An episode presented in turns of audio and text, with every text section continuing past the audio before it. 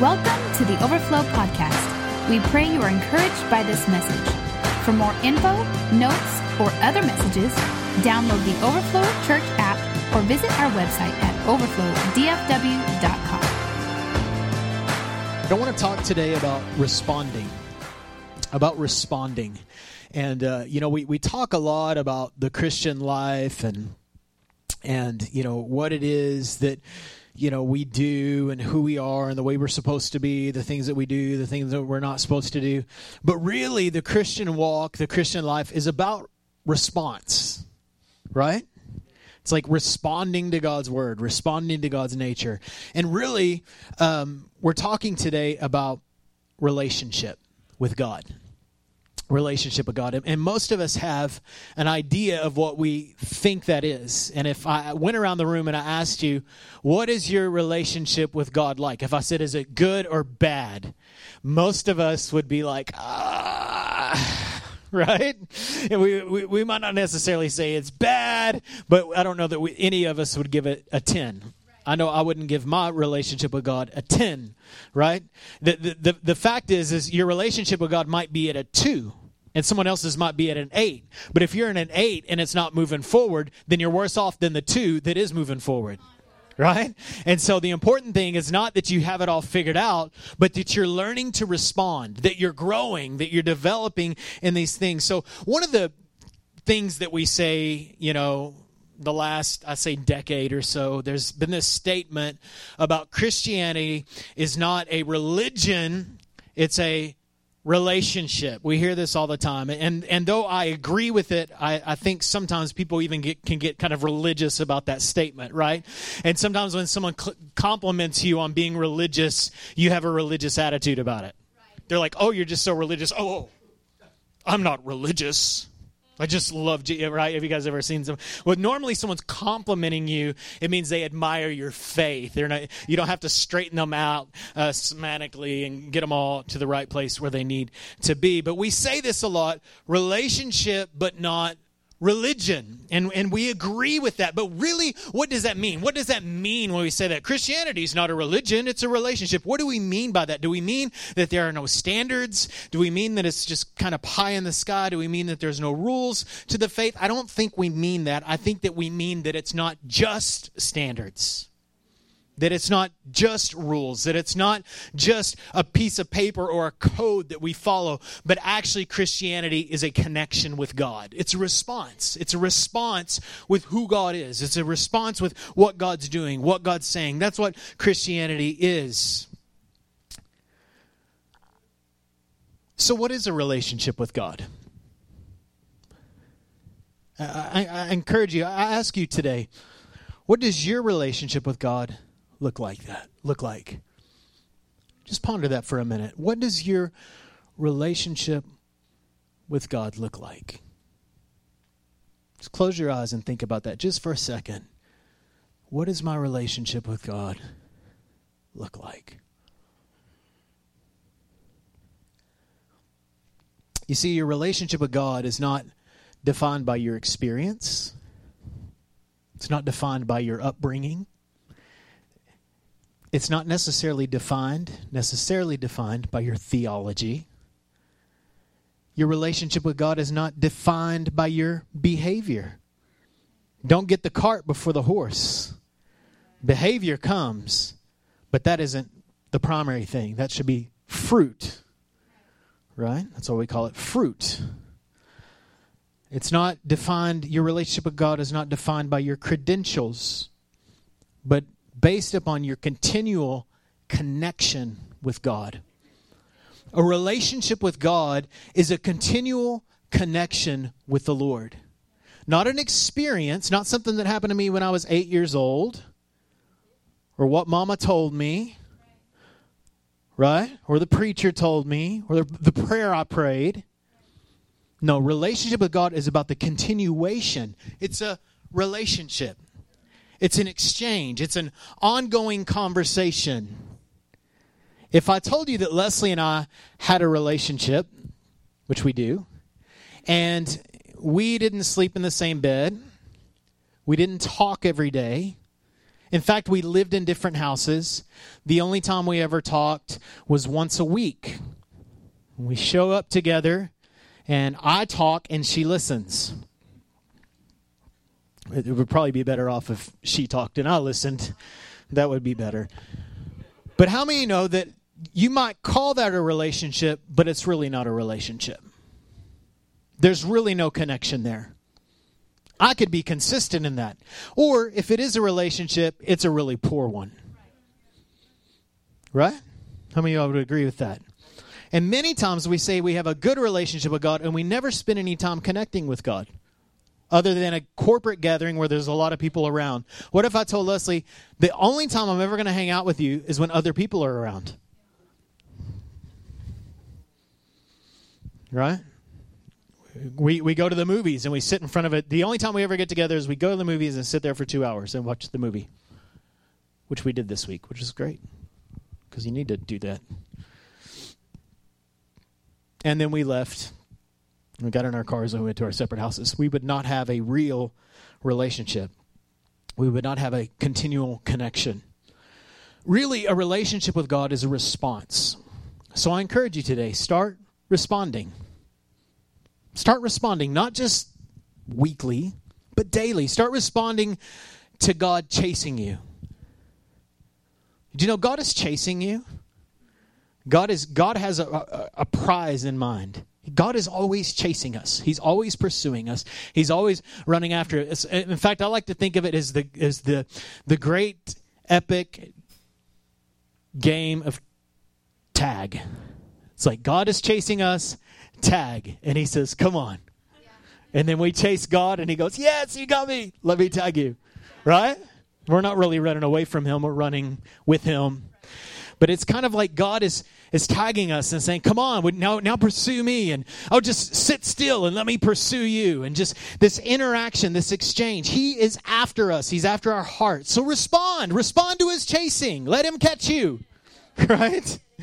Let Him prod you the prodding, the convicting that we feel. I know that con- conviction gets a bad rap sometimes, but when God is convicting you, He's inviting you.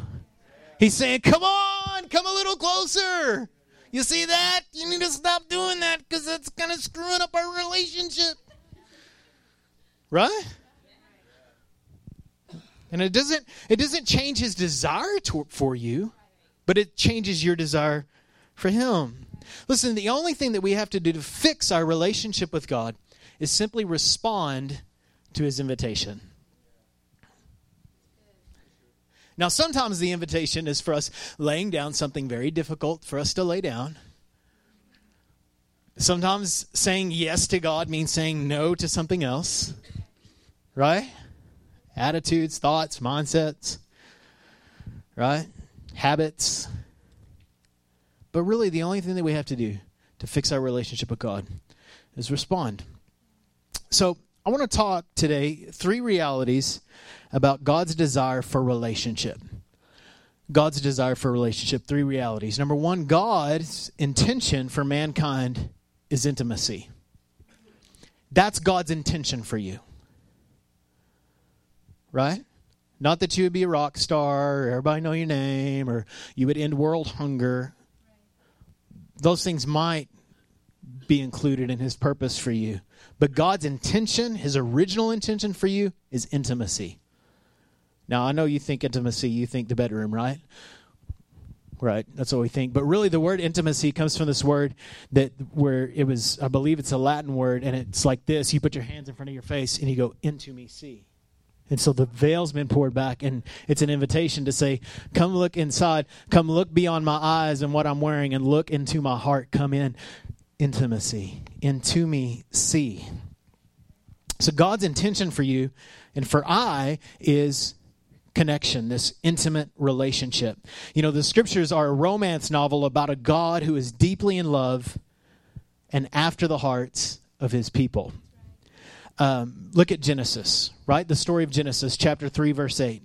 It says, then, now this is Adam and Eve. We know the story, Adam and Eve. They weren't supposed to eat the avocado from the tree.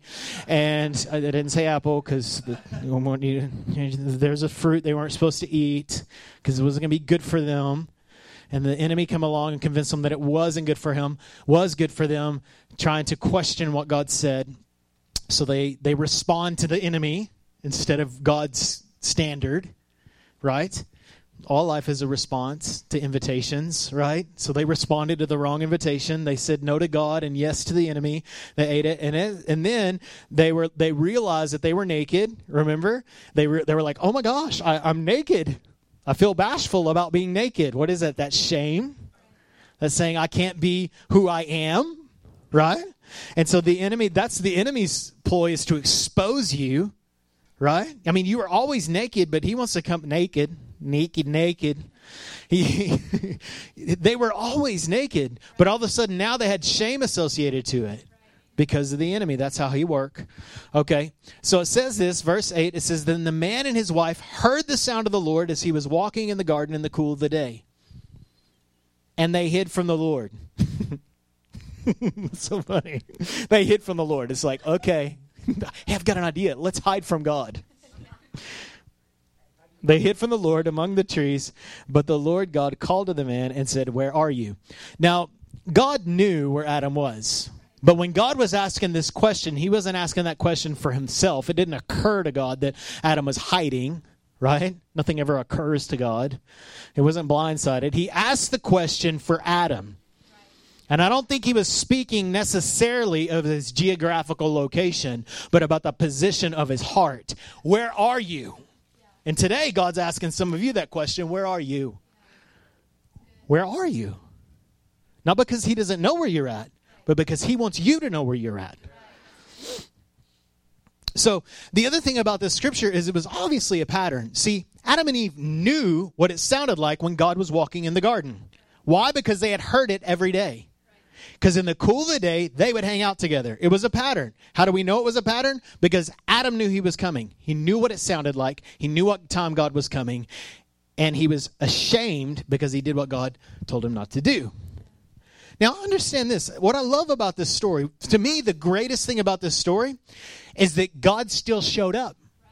He didn't go, Well, you blew it. You're dead to me. He didn't do that. Right? He still showed up.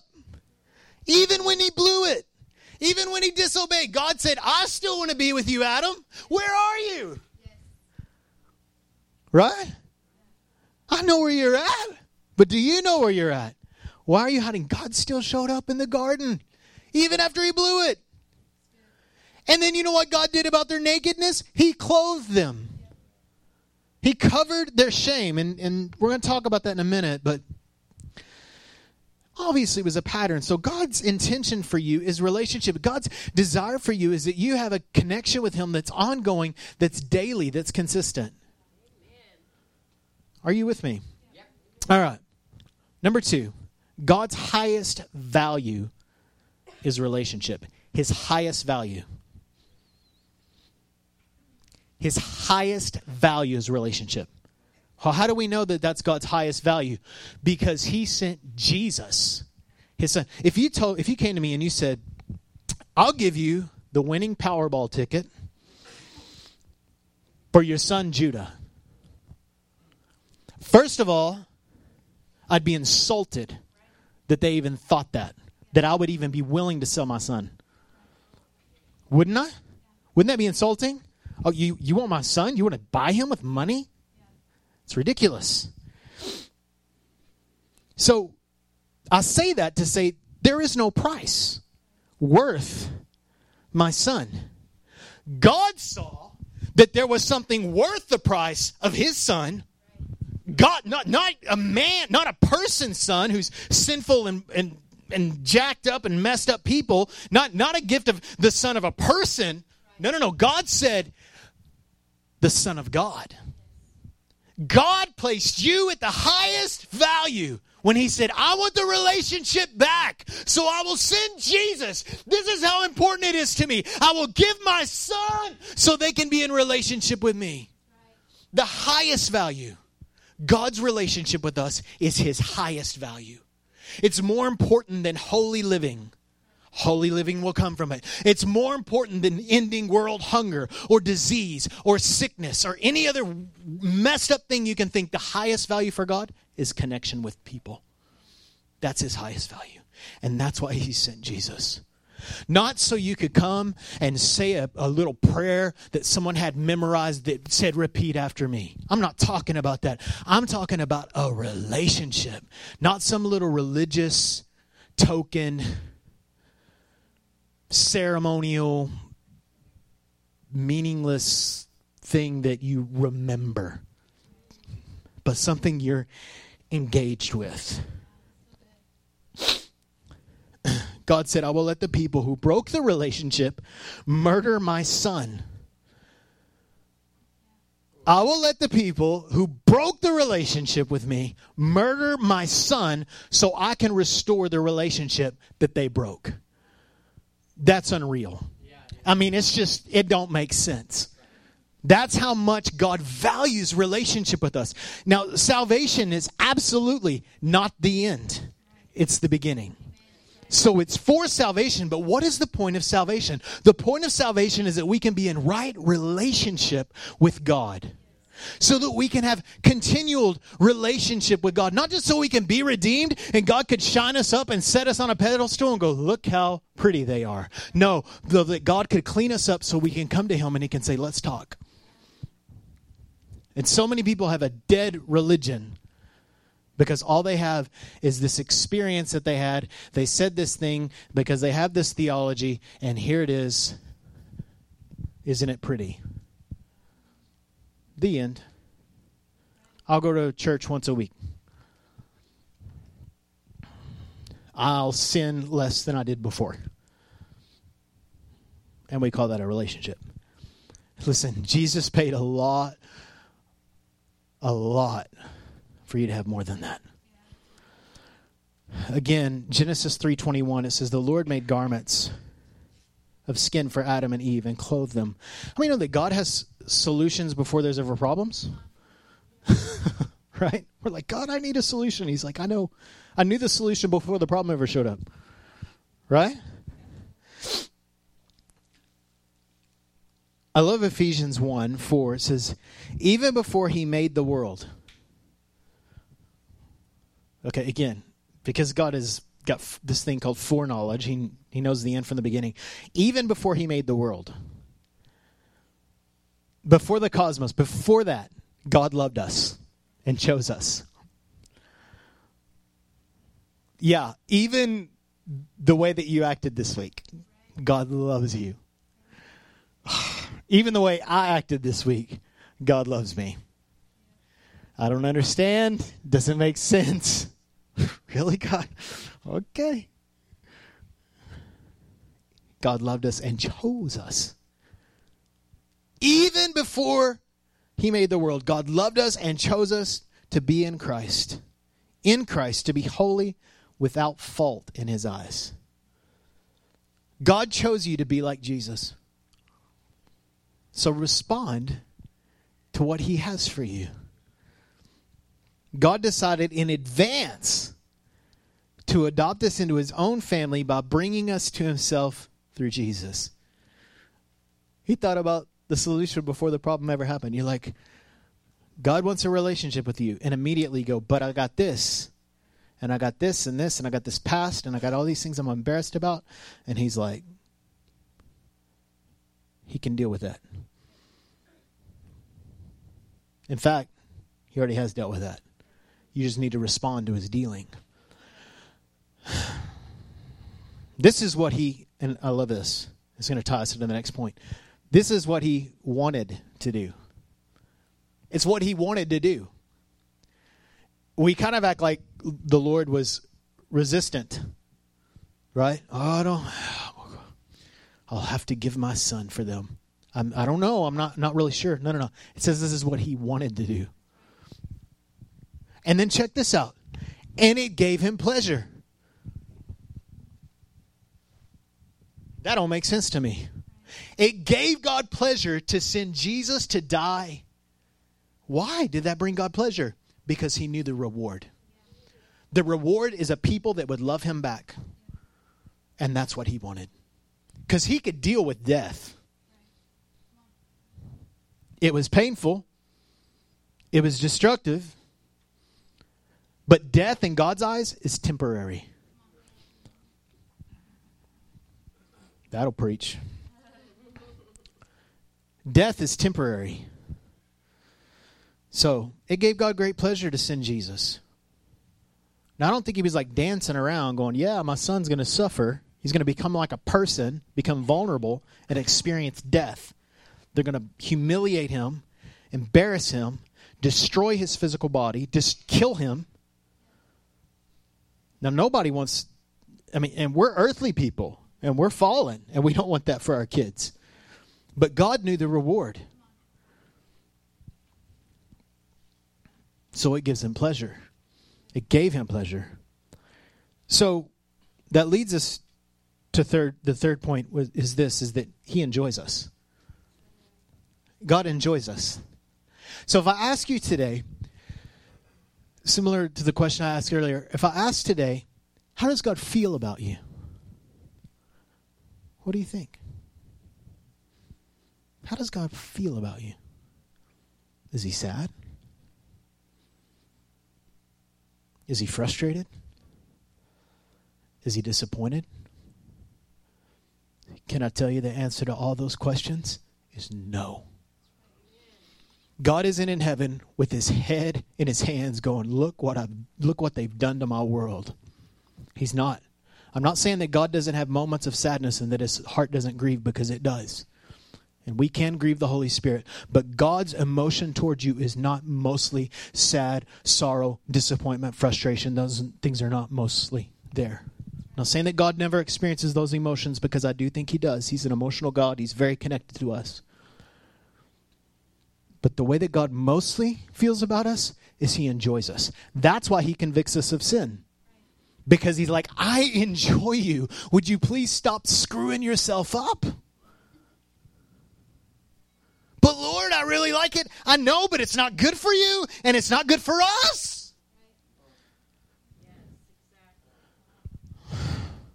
So God enjoys you. It, listen, God's enjoyment and pleasure over you is the motivation behind everything He does. God is in love with you. God is obsessed with you. God is awake all the time thinking about you. he doesn't need sleep. He's just like, I love him. I love him. I love him. And it's not like, well, it's my cosmic duty to love you. You know, the Bible does say God is love, so I guess I'll have to be that today. No. No. Check this out. Because what we do, right, is we, we base God's pleasure over us, we base God's feeling over us based upon our performance. How did I perform for you today, God? Did you like the way I performed? What I would really like if we were really well connected and then you just perform out of that. Because I'm not looking for workers, I'm looking for lovers. Lovers always work. Right? Okay. Check this out. Mark chapter 3, verse 14. Now, it's talking about the disciples. It says when he when he picks the disciples, this is what it says. It says that he appointed twelve that they might be with him and that he might send them out to preach. That they might be with him. What was Jesus' primary focus of ordaining the twelve disciples at this moment? Well, so they could change the world. So they could write the Bible. No, that he might be with them. And that he might send them out to preach secondary. The work is secondary. The relationship is primary. He enjoys you. Listen, John 15, four, verse 14, he calls us friends. He actually calls us friends. We were enemies, now we're friends. Friend. Jesus calls you friend, not acquaintance, not stepchild. Seriously, friends. He actually calls you a friend.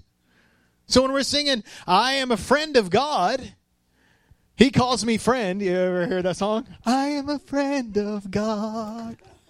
We're not going to do that next week. He calls me friend, right? Like I know it's like feels kind of cheap, but it's true, right? I mean, God actually actually calls us friends. It's crazy. Really? Me? I mean, did, Jesus, did you not see like what I did this week and what was going through my mind? Did you not see that? I call you friend. I don't call you a servant. Servants don't know the master's business. I call you friends. Because you're in the know. right? All right. Check this out. John 1, verse 12. We are actually God's kids. We're his kids. Now, do I ever spank my kid's butt? Yes. Do I ever experience moments of displeasure? Yes. Do I ever have to discipline them? Yes. Do I enjoy disciplining them? No. Sometimes. Aww. Just kidding. Whoa, easy. No. My greatest emotion for my kids is pleasure. I love them. I love to watch them play. I love when they're doing their little things. I love, you know, um, how they're funny and how they're silly and they have their own little ways about them that's different than the other three children. I love how they're unique and special and they're the way I made them. Right, kind of partnered. I partnered with making my children. Beautiful partnership. I love that. I love them. They're enjoyable. I enjoy my kids. You don't call someone friend and you don't call someone your kid that you don't enjoy. Can I tell you today that God's greatest purpose for your life is Him? God, what is your purpose for my life? Me! I'm the purpose of your life. Oh, okay, yeah, I got that. And apparently not. Y'all okay? All right. Listen, and God listen, God wants enjoyment in the relationship. Enjoyment. In joy. That we would be in joy, that we would have a joyful heart in our relationship with God. Right? Most of us kind of got this like get out of hell free card, and we're kind of like, well, I better live right. where's the joy? You need to enjoy God. You need to be in joy with Him. Um, listen, enjoyment is a core value in the Christian faith. It's a core value, and we we we've made it. We've made it kind of like a back end thing. Oh, joy, yeah, it's important. It's a core. It's a core element of relationship with God. Living in pleasure. That's why it says in First John. This is this is to love God, to obey Him, and His commands aren't burdensome.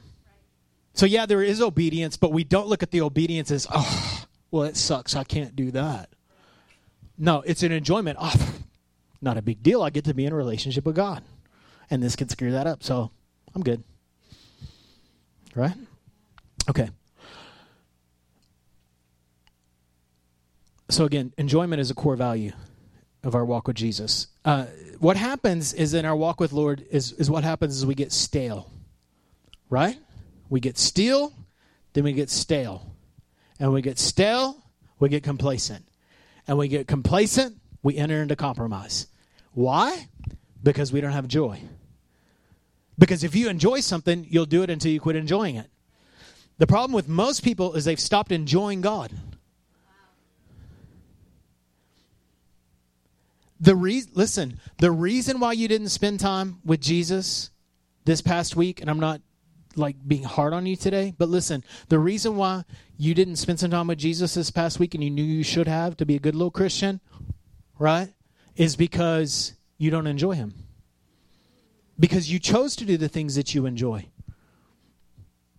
At the end of the day, that's what we do. We do what we want to do. Well, guess what? God wants to do. He wants to spend time with you. That's what He wants. God, what do you want? I want to hang out. Um, Uriah, we, we bought this little toy this week. Is Olaf? Y'all know Olaf? And so we have this like bad habit of buying things on clearance that we don't need. I said we. Yes, we need it because it's, you know, 75% off. So we go to Target, of course, and we walk on the end caps. You know, I, I call it the red ring, where you walk into Target and you just hit the end caps, and then you walk out of the store. See if they're giving anything away. They're not giving it away. It still costs you money. And we go, oh, I saved 75%. You actually spent 25%. That's what you did. And so, anyway, I do it all the time. So I'll, we walk in, and there's Olaf, right? And we're like, Elise is like, oh, Olaf, and, you know, the whole thing. And so there's this Olaf, and he's, know, he's a stuffed animal, but he's got a base and wheels and a remote control. He's a remote control Olaf. And you push the buttons on the remote control, and he walks around and sings, and his eyes open, and he comes alive. You know, it's like Olaf, like from the cartoon, just showed up in your living room and he's like, "Hello, I like hugs," and he's got like these arms that you can bend, and and he does this. So the kids are getting like this kick out of it, you know and uh, he's moving around, and we get it going, and they're you know. So Uriah, you guys, our son, he's he's just turned one, and he's like. He's mesmerized, like he's trying to grab it. Like you can't touch it, son. You just got to let it do this thing. And he's like, you want to touch it. So he wakes up on Saturday morning, and so he, he had this like, it sounds weird, but he had like this connection with this toy, right? I mean, he really dug it. He thought it was cool. He thought it was, and he enjoyed it. And so the next morning, I'm up and I'm studying and I got my headphones on and I'm sitting there and Leslie comes and puts him on the floor in the living room and immediately he crawls over there to the Olaf and he's on his knees and he's like ah ah ah hitting it trying to get it to react to him. And he's just like laughing. And I'm like we need to find the remote. You remember? He was just like ah get the thing on. You know, he, he's not really talking yet, and he's like trying to do anything he can to get this object to respond to him. And of course, we got the remote and did it. And he was just, he was so floored. And I was like, that's the kind of enjoyment we need to have with the Lord. That we long for him so much to spend time with him that we're so excited that we're like, ah, I don't even know what to say, but ah, would you just speak to me? Would you do something? Can we just interact? And I feel like that's the way our Father is with us sometimes. And we're just kind of dead in the relationship, and we're just kind of like robots, and we're kind of being programmed to go around, and God's like, hey, hey, will you just come and talk to me? Will you just spend some time with me because I really enjoy you? And all we need to do is just say, okay.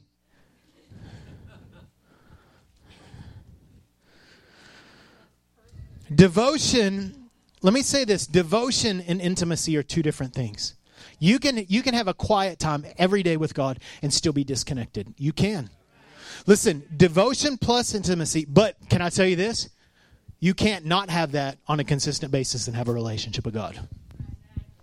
Okay, so devotion plus intimacy equals a moving and motivating relationship. Devotion without intimacy is just religious devotion with no heart. So you'll go and you'll do a lot of right things, but you won't enjoy it and you won't have pleasure. You'll just be good. And then you'll become self righteous. And then you'll become bitter about everyone else that isn't devoted as much as you are. That's the way it happens. But devotion with intimacy is it's organic. It's just like, wow, I'm committed to it.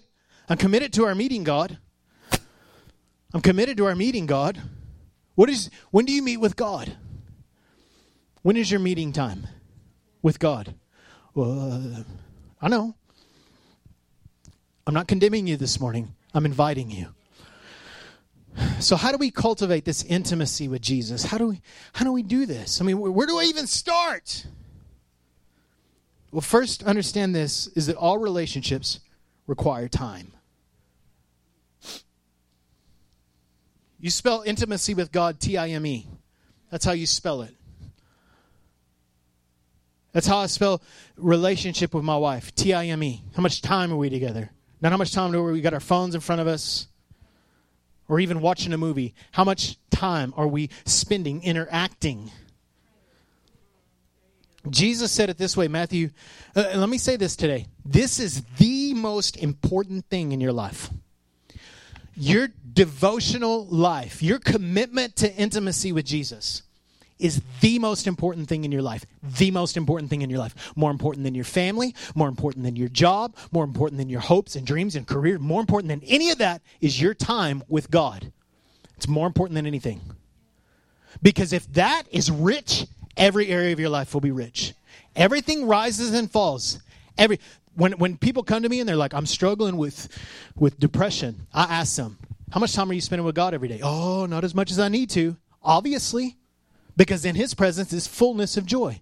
Well, it's a chemical thing. Well, maybe if you got with the one who can control the chemicals, maybe he can straighten that out for you. And I'm not saying that there might not be medical conditions because I believe there are, but, I, I, but what I believe more than that is that God is a healer. Well, you know, I'm just not, you know, I'm just not satisfied in my marriage. How much time are you spending with Jesus? Oh, not as much as I need to. That's always the answer. Anytime there's ever a crisis of faith and I'm talking to someone, that's always the answer. Not as much as I need to. Can I tell you, for every issue of our life, it's never it's not as much as I need to. How's your man? My attitude's been rotten lately. How much time are you spending with Jesus? Well, not as much as I need to. Uh, I think like I prayed on like Tuesday. Last Tuesday. Um, that explains it. Leslie knows. Leslie knows when, when I haven't been in the Word and I haven't been praying. She knows. You'll know. You spend time with me, you'll know. It's the core. It's the most important thing in your life is your devotional time with Jesus. Well, you, I, I don't have time. Whatever. You, you, you make time for what's important to you. Tell that to your Netflix account. You don't have time. I love my Netflix account. Tell that to your Xbox. Some of you young men. Come on. Say it to Facebook. does I have like 30 minutes? Two hours later. Can you believe that? I'm going to get in a debate. I don't have time. I don't have time to pray and read my Bible every day. Yeah. So, all those things are fine. But what's most important? Jesus said it this way, Matthew 6. When he said to pray, he said, Pray like this Our Father who art in heaven, hallowed be your name. Thy kingdom come, your will be done on earth as it is in heaven. Give us a day our daily bread. It's not weekly bread. It's not monthly bread. It's not experience bread. It's not bread that you only eat once. Daily. Where that comes from is the children of Israel. God promised them bread. And he said, This is the deal. You go out every day and you collect bread. There's only one day of the week you don't collect bread, and that's on the Sabbath. So the only time you can keep bread is on Saturday, if we're using our system. The only time you can keep bread is on Saturday, and then that will be good for Sunday because I don't want you working on Sunday. But every day, if you try to eat, if you store that bread in a jar and you go tomorrow and try to eat the bread that was for yesterday, it'll be full of maggots.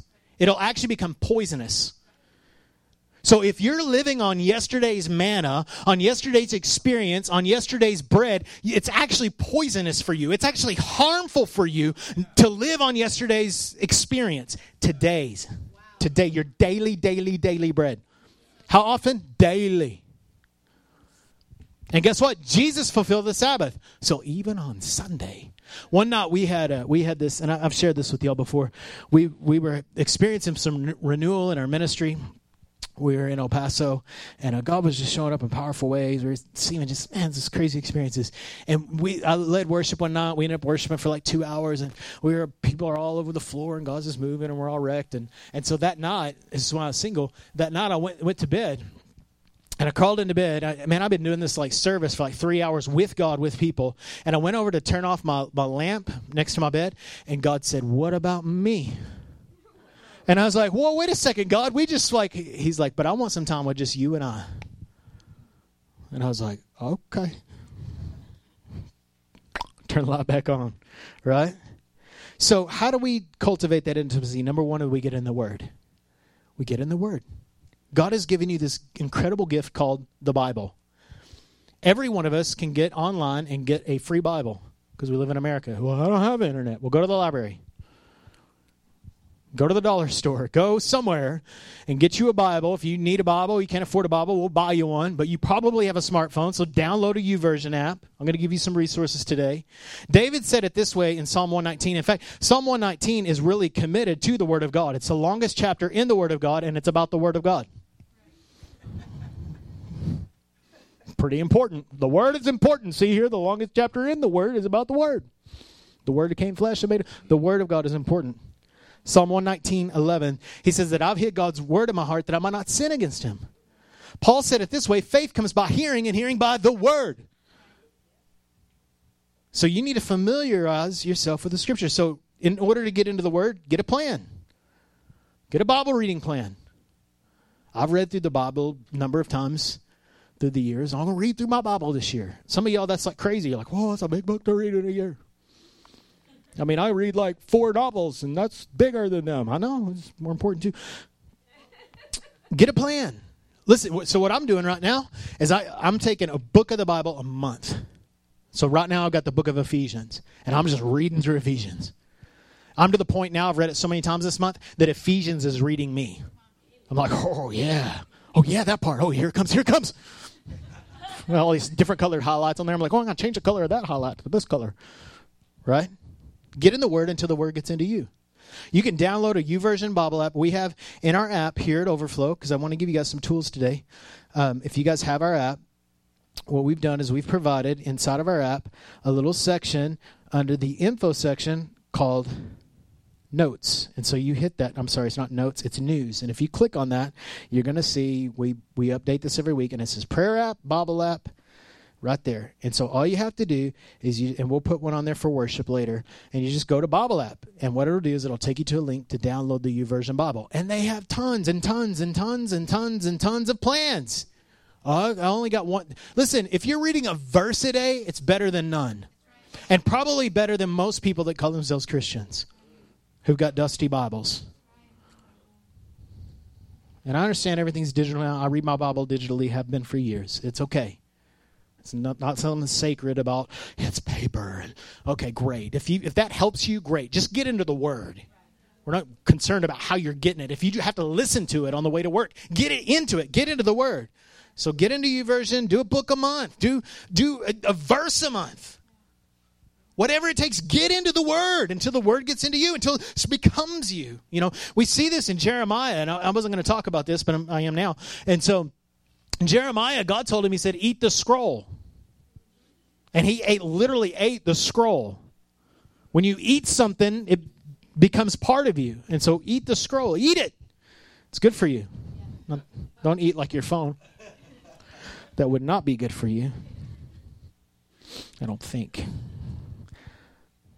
And number two is uh, on, on the word is be prepared. So have something. Maybe if you're doing it in your phone, use the notes notes on your phone or use the notes in the Bible app and take note of what you're reading. Process the word. Don't just read it. Meditate on it. Think about it. Copy it. Paste it on your refrigerator. Get into the word. Why? Because it's God speaking to you. And so when God speaks to you and it's not from words on a page, you know it's Him speaking because you've familiarized yourself with the nature of God by reading His word. Because some of you are like, oh, I just never hear God's voice. God just never speaks to me. How much time are you spending reading scripture? Oh, not very much. Well, how about you familiarize yourself in the scriptures, how God speaks, so when you're walking and God speaks to you something, you're like, that sounds like God. Oh, because I know how He speaks. See there? So, number two is prayer. Oh. Some of us, we're really good at, we're word people. I'm word people. And right, I'm a word person. I'm not really much of a prayer person. I'm a word person. You ever heard people? I'm kind of a word person. Naturally, I would like read the word. Some people are like naturally like I want to pray. So what's more important? My dad and I had this conversation uh, a couple months ago about about the what's more important, the word or prayer. Well, I do know this: the disciples didn't have the word, and they changed the world. However, the word walked among them, Jesus. And so they did have the word in a sense, but not like we have it accessible. So I do know that scriptures are full of people that transformed history that didn't have their Bible. But at the same time, we can really get a miss if we just live lofty like that. Right? So we need the word, but we also need prayer. Um, faith comes by hearing. Yeah, yeah. But when that was written, he, they didn't have the scripture that we have. Are you guys with me? That was being compiled. It's that's what's in there. Okay, so check this out about Jesus. Um, so if you say what's more important, prayer or the word? Yes. What's more important, prayer or the word? Yes. Pray the word. That's what you need to do. That's what I do. Ephesians, great one. Right? Oh, pray the word. Oh, that's good. That's good. Get the word in you and you're praying. Pretty good. Get the word and start praying. God, I thank you for your word. Oh, yeah. I'm praying this right now, right? It's getting good on you. Looks good on you. All right. Uh, so, yes, the prayer and the word do not compete, they complement. Okay?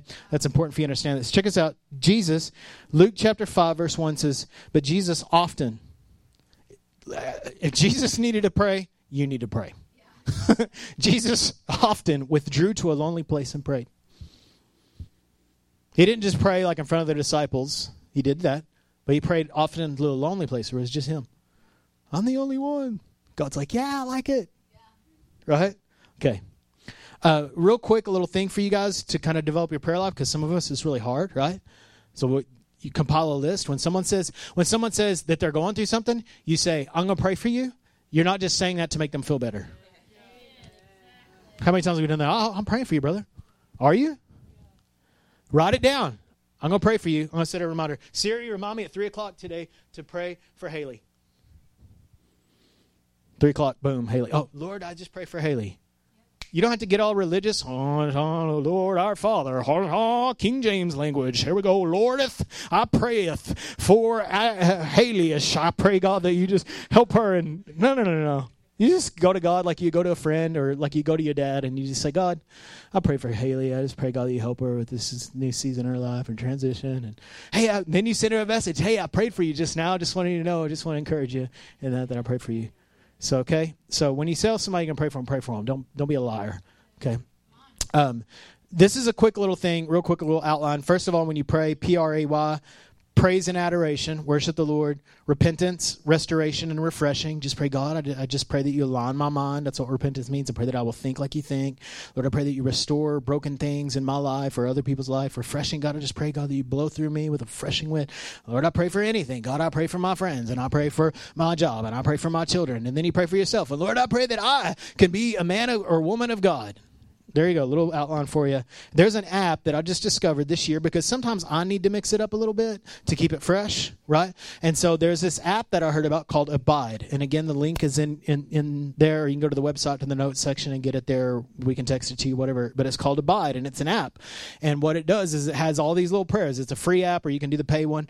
Uh, Brooke and I, Brooke's been using a little bit. I said something about it a while back, and then Brooke started using it and she said she's really been it. it's just like two little two minute prayers, and it has a little music on there, so you kind of like oh, mm, you know, whatever, get in your little mode to pray, and then you just hit the play button, and someone on there prays. And I could tell you, like the first time I used it, I was like, oh yeah, come on, bring it, Lord. I'm like sitting there, like it's like six in the morning, and I'm sitting in my prayer chair at the house. I'm sitting there, and I was just listening. I'm like, oh yeah, I just agree. And what, but really, what it does is it just starts up my prayer and then it just kind of gets me in the mood. And then the next thing I know, I'm praying for like 20 minutes. I'm like, gosh, I gotta stop. I gotta stop and go get the kids ready for school, right?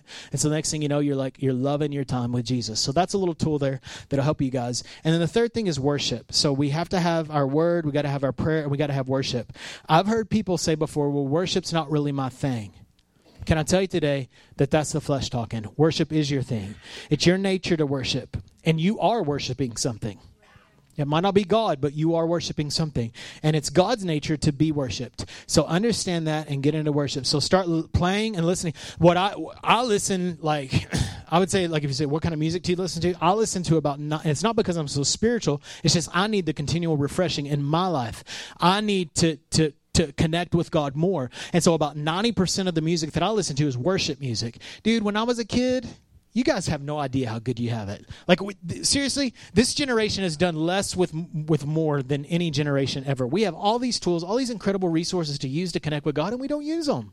It's ridiculous. I had a tape called The Secret Place that I that I would go to bed with at night because my prayer time was at night, and I put it in the in the in the because the Walkman and hope that it didn't run out of batteries. I put it on repeat. There was a little switch on there, not a little thing that you tap a switch and it would flip the tape over inside the Walkman. And it was this album called The Secret Place. Anyway, you are awesome in this place, mighty God.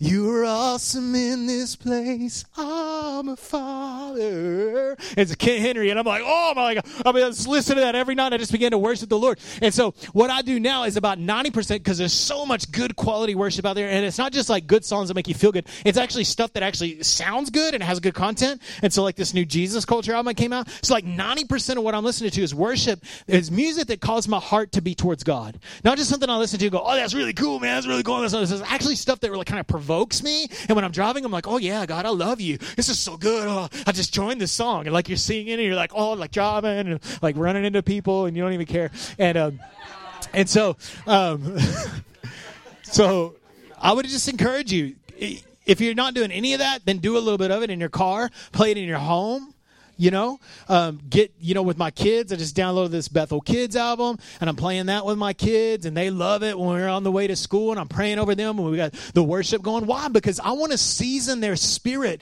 to be worshipers i want them to be engaged with god throughout the day so i'm setting that pace for them just by filling the atmosphere with stuff that glorifies god and so do that. Buy you some albums. And again, in the notes, we'll have a link for a Spotify list.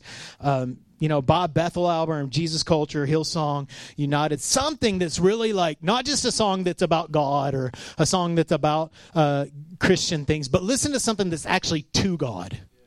Right? Okay. All right, Nate, you want to come up? Um,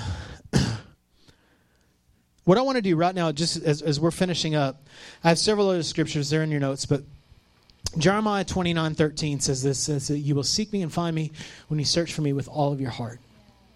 And I love that that God has this open invitation for us to be with Him, to spend time with Him. So I encourage you this year to start responding.